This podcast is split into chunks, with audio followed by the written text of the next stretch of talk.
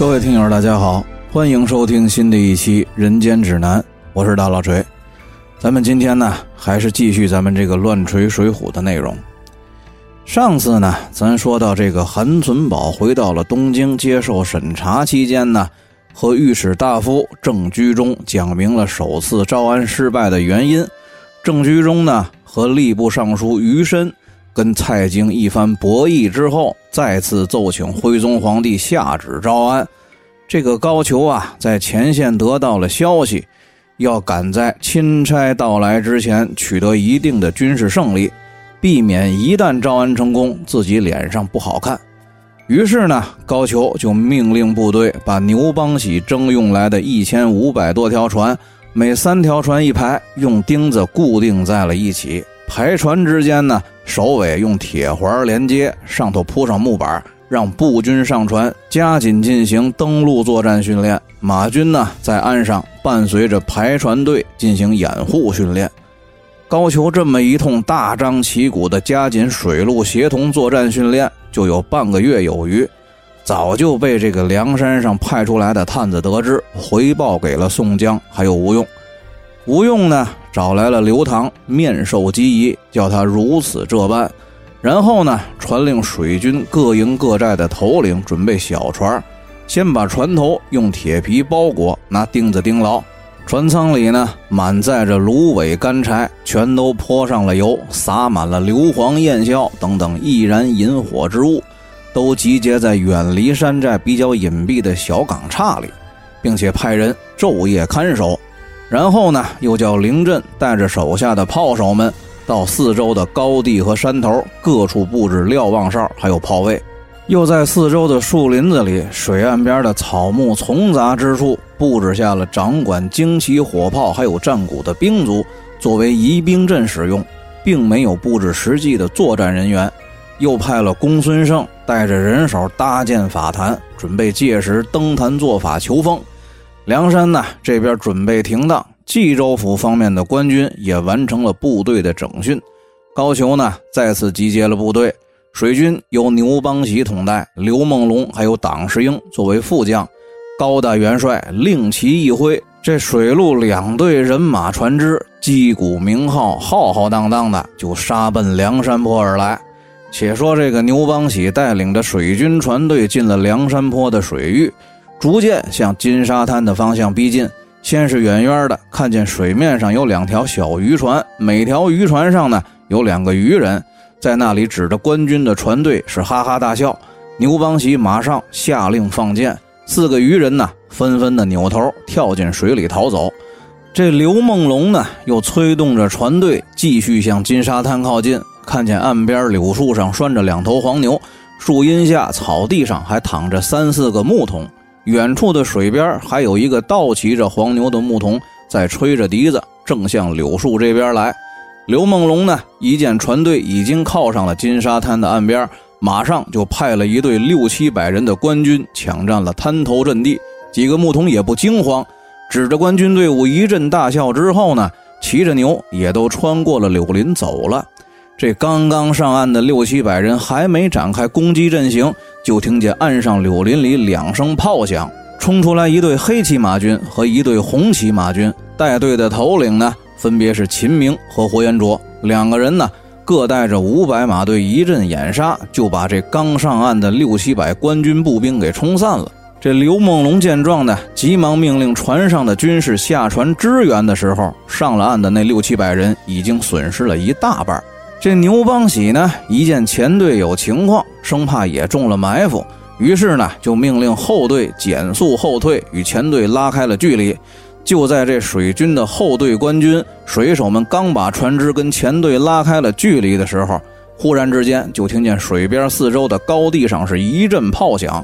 公孙胜披发仗剑，踏罡不斗，就做起了天罡五雷法。本来这无风无浪的水面上，凭空就起了一阵怪风。起初的时候呢，吹得芦苇叶子嗖嗖的。响，接着岸边的土地上就开始飞沙走石。须臾之间，水面上也开始狂风大作，浊浪滔天。刘梦龙一见后队撤退，也顾不得已经上岸的几百军卒，急忙命令前队也后退，向后队靠拢。正在这个时候呢，就看见从芦苇荡之间的。水巷子里头，如飞似箭的划出来无数的小船，都满载着干柴和芦苇，穿插进了官军的队伍中间。这刘梦龙和牛邦喜正在惊诧之间呢，就又听见一阵锣鸣鼓响。只见划船的小喽啰们纷纷的从身上取出了火种，往柴草垛上一扔，扭头就都跳进了水中。那些小船上的干柴和芦苇顿时是浓烟滚滚，烈焰腾腾，烟里头还夹杂着一股浓烈的硫磺焰硝味道。这官军船上的水手们起初还想拿着船篙把这些着火的小船给拨开。但是无奈呀，这个船队混作了一团，根本就拆解不开。没多大一会儿，官军的船队也都纷纷的起了大火，而且船队呢还都是三支一排，首尾铁索相连，一烧就是一大片。当时这个梁山坡的水面上啊，一片火海，映红了半边天。这刘梦龙一见呢，大势已去，只得脱了盔甲跳水逃生。下水之后呢，也不敢轻易上岸。半游半潜的就往水深处逃去，游着游着呢，就看见从水巷子里划出来一只小船，赶忙换了一口气，潜入了水底躲避。没想到这水底下呀，也有人等着他，从后头一把就抱住了他的腰，和船上的人协力，就把这个刘梦龙给拖出了水面，摁在船头捆了。这刘梦龙这才看清，这船上的小旗上写着“混江龙李俊出动交同威”。再说这个旗舰上的牛邦喜，一见战船全都被烧了，也想着脱了盔甲水遁而逃。刚刚跑到船头，正想找个合适的地方下水，早就等候在这个官军旗舰下方水里的张衡，一见牛邦喜要跑，手持着钩竿子，一竿子就把这个牛邦喜顺势的拽进了水中，几下灌晕了，扔上自己的小船。梁山坡水面上这一战呢，杀的官军死伤无数，水面上飘满了官军的浮尸，湖水也被染得一片血红。剩下没跳船逃生的，也都纷纷的扔了武器，跪在船甲板上投降求饶。只有党世英脱了身上将官的衣甲，找了一条小船，钻芦苇荡逃了出去。这李俊同威押着刘梦龙，张衡捆着牛邦喜，回到了自己的营寨。一见手下的水军喽啰们正在把俘虏的官军集中，准备送上山寨，于是呢，就聚在一起商量如何处理刘梦龙还有牛邦喜。鉴于宋江的一贯作风呢，这哥仨怕宋江又会把这俩官军的主将一番招待之后放下山去，于是呢，就在路边结果了这两个人的性命。割了脑袋回山报功，反正两军交战刀枪无眼，报一个当场杀死敌军将领那也是有功的。再说高俅呢，本来带着马步三军在水边的陆地上准备等水军初步控制金沙滩滩头阵地之后再策应水军，听得水面上传来一阵炮响鼓鸣，这浓烟滚滚当中呢还裹着一片厮杀之声，急忙就带队来到岸边查看情况。到了地方呢，只见都是己方的官兵，狼狈不堪的从水中爬上岸来，一个个带伤的带伤，流血的流血。截住了几个尚且能说话的兵丁，一问呢，才知道这连排战船都被梁山水军用火攻计给烧了个干净，几个带兵的将军老爷也都不知去向。这高俅听了败军的禀报之后，又听见水面上依然喊杀声不断。黑烟裹着火苗子乱窜，心里头是越发的惊慌，急忙下令部队原路退回。可是这十几万人马的部队啊，绝不是想撤马上就能撤走的。再加上水军部队全军覆没的消息，在马步军部队里不胫而走，越传越邪乎，整个部队就乱作了一团。正在行走之间呢，就听见山边一声炮响，索超。纵马抡斧，带队冲出来截杀官军部队。高俅身边的王焕催马挺枪迎战索超，打了没有五个回合，索超拨马就归了队。高俅命令前军人马追赶而来，转过了一道山弯，早已不见索超的身影。这官军队伍这会儿啊，跑还来不及呢，也顾不得寻找梁山人马，只是没头没脑的往回逃窜。走着走着呢，后队又遇到了林冲率队前来追击。官军且战且退的又打了一阵，林冲呢带着队伍也撤了。又走了不到六七里路呢，碰上了杨志率部赶来，撵着官军的尾巴杀了一阵。官军呢，只得边打边跑的，又应付了一阵之后，杨志也带队撤走。官军的部队刚刚加快了行进的速度，后头关胜又带着人追杀了一阵把整个官军的三军人马折腾的是疲惫不堪、心胆俱裂。直到高俅率部逃回冀州府的时候，已经是半夜三更。这高俅刚进城，又听见城外是一阵大乱，关乡方向的天空被火光映红，还以为是梁山人马夜半攻城，吓得不轻。正要命令手下打开后城门逃走的时候，才有兵丁来报说梁山并没有实施攻城战。这外头的梁山人马呢，也只是放了一阵子火，喊了几声杀之后就都撤了。高俅听了，这才回到了临时的指挥部。到了指挥部呢，还是不放心，又连着派出去好几波探子回报，都说是梁山人马已撤，心里头这才彻底的消停。话说这个高俅带着败军连打带跑的折腾了半宿，后半宿呢又统计了损失和伤亡人数，直到天亮，这才有点困意。刚要躺下休息会儿，又有探子来禀报说，二次招安的钦差队伍还有参谋长文焕章即将到来。于是呢，又强打着精神，带着剩余的几路节度使还有张太守出城迎接钦差队伍。双方见面一番寒暄之后呢。高俅陪着钦差大臣回到了冀州府城内的临时帅府，安排了接待，又和钦差以及文焕章谈了谈前线的战事，还有招安的事情。随后呢，叫随军的书记官抄了一份招安的诏书，回到了自己的房中，是长吁短叹，踌躇不已。本来呢，率队出征的时候，想的是旗开得胜，马到成功。没想到呢，先输了一阵，损失了健康府带来的水师船队，还死了一个清河天水节度使京中。之后呢，又想要退而求其次，赶在招安钦差到来之前跟梁山再打一仗。本来想着打胜了，还可以给自己找回来点面子，将来呢也好跟皇上交差。可是后手自己用牛邦喜征用来的一千五百多条民用船只。定成了连排的战船，也尽数都被梁山队伍烧毁。这刘梦龙和牛邦喜也被梁山活捉之后杀在了水边。眼看着二次招安的钦差已经到达，自己又闹了个损兵折将，两战两败。将来如果招安完成，钦差大人回京之后，免不了就要在皇上面前参自己一本。虽说自己是天子的宠臣，但是皇上在文武群臣的面前，为了保全自己的面子，也难免得让他受点惩罚。高俅呢，把这些事情思来想去，总是不得要领，整天就坐在房里连嘬牙花子，带叹气的发愁。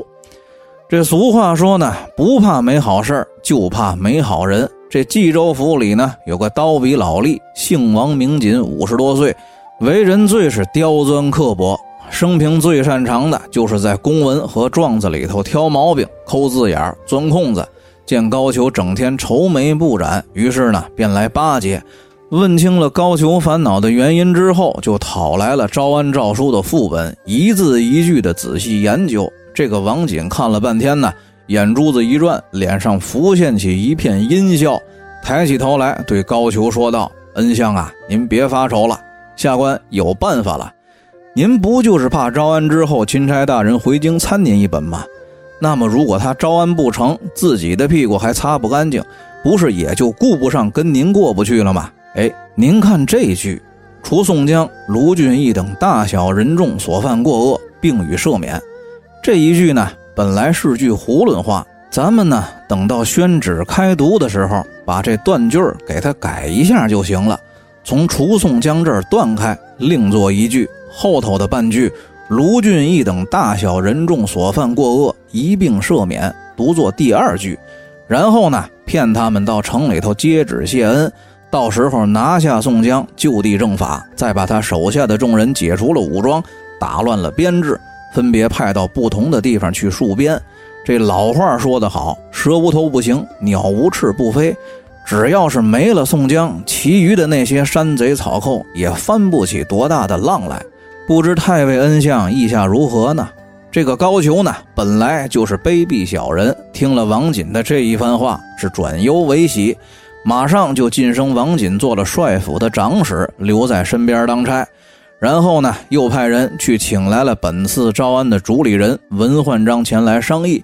文焕章呢，听了高俅的小人伎俩，表示反对，并且呢，劝谏高俅说：“您呀，是执掌生杀予夺的堂堂大元帅，我呢是代表圣上的钦差，咱们办事啊要光明磊落。况且这个宋江的麾下呢，也不乏足智多谋之人，到时候如果产生什么变故，咱们可不好收拾。”这个高俅呢是执意不听，口口声声说什么兵行诡道，兵不厌诈。这个文焕章虽然说是主理本次招安事宜，但是呢，无奈身上没有品级和官职，所以说也不好多说什么，只得作罢。心里知道这次招安恐怕又要以失败告终了。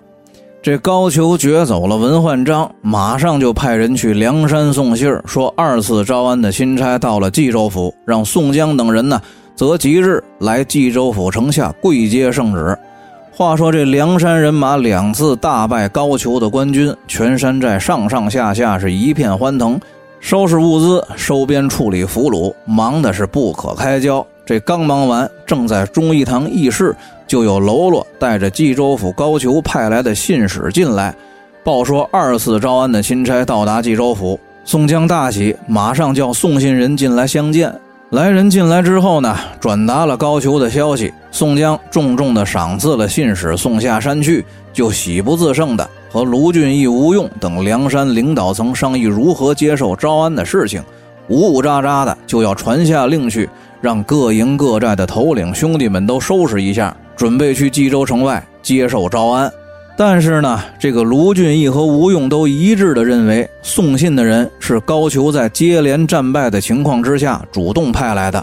这事出反常必有妖，以高俅的一贯为人，这显得很不正常。况且呢，高俅他是元帅，并不是招安的钦差，派人来送二次招安的消息，也不是他应该管的事儿。但是宋江呢，还是抱有侥幸的心理，执意要去。吴用和卢俊义无奈，为了安全起见，只得做了另外的安排，派李逵为首，带领樊瑞、鲍旭、项冲、李衮，率领步军一千，埋伏在冀州府的东路；扈三娘为首，率领顾大嫂、孙二娘、王矮虎、孙新、张青，带马军一千，埋伏在冀州府的西路，伺机而动。如果冀州府城下有变，就以连珠炮响为号，两路人马就都到冀州府的北门来接应宋江等人。全部的水军头领呢，都留下把守山寨。话说冀州府这边呢，送信人回来之后，高俅就下令把剩余的所有兵力都收入冀州府的城内，让麾下所有的将佐和节度使都披挂整齐，埋伏在城头。各营的军卒也都是全副武装，在瓮城里列队，准备随时发动。这城头上呢，也不竖旌旗，只在北门上立着一杆明黄色的大旗，上书“天照”两个大字。宣旨当天，吴用呢，先派梅雨剑张青带领着五百马队，在冀州的城边转了一圈，就往北去了。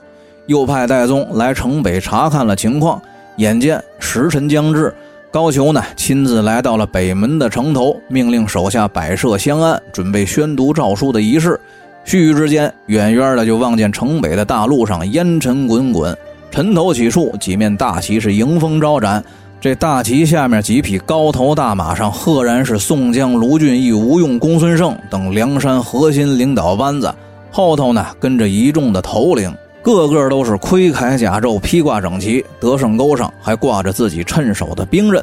宋江等人呢，来到了城下，连马都没下，只是坐在了马鞍上，拱手给高俅作了个揖。这高俅呢，先是见宋江等人全副武装前来接旨，又见宋江如此的无礼，不由得心生不悦，于是呢，就质问宋江为何身披铠甲，马带兵刃前来接旨。宋江呢，就派戴宗到城下回话，说不知旨意如何，也未受圣上的恩泽，所以说没敢摘盔卸甲。现在呢，请太尉召集城中德高望重、年高有德的士绅和百姓，来城头上一起聆听旨意，共沐天恩。到时候我们领旨谢恩，当场摘盔卸甲，解除武装。高俅呢，就只得又派手下去城中请来了一些百姓代表，共同登上了城头，准备宣读诏书。这宋江一见城头站满了百姓，这才命令手下击鼓发令。一通鼓响，众将下马；两通鼓响，众将步行至城下。后面梁山的小校在离城一箭之地牵马等候。三通鼓响，众将躬身施礼，拱手肃立，在城下听旨。只听那个宣旨官展开了诏书，朗声读道：“制曰：人之本心，本无二端；国之恒道，俱是一理。”作善则为良民，造恶则为逆党。朕闻梁山坡聚众已久，不蒙善化，未负良心。今差天使颁降诏书，除宋江、卢俊义等大小人众所犯过恶，并予赦免。其为首者，一经谢恩；携随助者，各归乡旅。呜呼！速瞻语录，以就去邪归正之心，勿犯雷霆，当效革故鼎新之意。故兹招式，想宜细之。宣和某年某月某日，当这个宣旨官读到了除宋江、卢俊义等大小人众所犯过恶，并予赦免这一句的时候呢，这个吴用在城下偷偷的拿胳膊肘一顶身边的花荣，小声的说道：“哎，老花，你听见了吗？这个诏书里头可说了，除宋江、卢俊义等大小人众所犯过恶，并予赦免。”他怎么给断开了？宋江哥哥不赦免，咱们还投个鸡毛的降。这个花荣听了呢，是马上摘弓搭箭，看准了城头宣旨的官员，高喊了一声“看见”，撒手一箭就射在那个宣旨官的脸上。众人见状呢，也是马上各自拔出了随身的兵刃，齐声高喊了一句“反”。随即啊，这城下的梁山兵卒就乱箭齐发，射上城头。众人趁乱护着宋江向北撤退，高俅呢急忙命令城中的部队四门出动追击宋江。追了不到五六里路程，就听见一阵炮响，东边的李逵、樊瑞、项冲、李衮带着一队藤牌短刀手截杀而来；西边的扈三娘、王矮虎、顾大嫂孙新、孙二娘张青带着一千马队也赶来救应。前者呢，这官军队伍可没少吃梁山伏兵的亏。一见这个阵仗，生怕又中埋伏，急忙就退兵回城。本来跑在前头的宋江，这个时候又率队回身杀过来，跟东西两路人马一起三面夹击官军，一路啊就把官军又杀回了冀州府城内，这才收拢了队伍，一起回山。话说这个高俅此番虽然说奸计没得成，没能抓到宋江。但是呢，总归把招安给搅黄了。这招安一黄呢，自己就又能继续留在冀州府前线作威作福，继续找朝廷要军费。于是呢，就又写了奏章上报朝廷，说宋江等梁山坡贼寇执迷不悟，射死了钦差，不服王法，请求朝廷追加军费，再派勇将精兵来冀州府前线助战。同时呢，这个高俅也给蔡京、杨戬和童贯都写了密信，并且派快马赶在奏章到达之前送到了东京汴梁，请求这几个奸党在徽宗天子的面前给自己说话。话说蔡京等人呢，接到了高俅的密信，得知二次招安也黄了，这才放心。早朝的时候来到了朝堂之上，又对徽宗赵佶是一通巧言蒙骗。请求批准继续增加军费预算，再派精兵强将前去支援。杨戬和童贯也在一边帮腔。于是呢，就又在御营司选拔了两名将军，一个是八十万禁军都教头，官带左翼卫亲军指挥使、护驾将军秋月；另一个呢是八十万禁军副都教头，官带右翼卫亲军指挥使、车骑将军周昂。又在龙蒙、虎翼、捧日、忠义四营里头。各选精兵，跟随两个上将去助高太尉前线立功。这秋月和周王二位将军呢，是累建奇功，名闻海外，深通武艺，威震京师，而且是高俅的心腹之人。俩人接到了出征的命令之后，来辞别蔡京、杨戬和童贯。蔡京等人一番教导和叮咛之后，又赏了两个人五匹好马，二人拜谢而去。次日呢。周王秋月带领着四千骑兵、一千步兵，晨排时分列队接受了杨戬的检阅，这才浩浩荡荡的出了东京汴梁城，一路向冀州府前线行进。那么至于周王和秋月二位将军这次带领五千精兵支援高俅，到底战况如何呢？咱们下期再说。大家再见。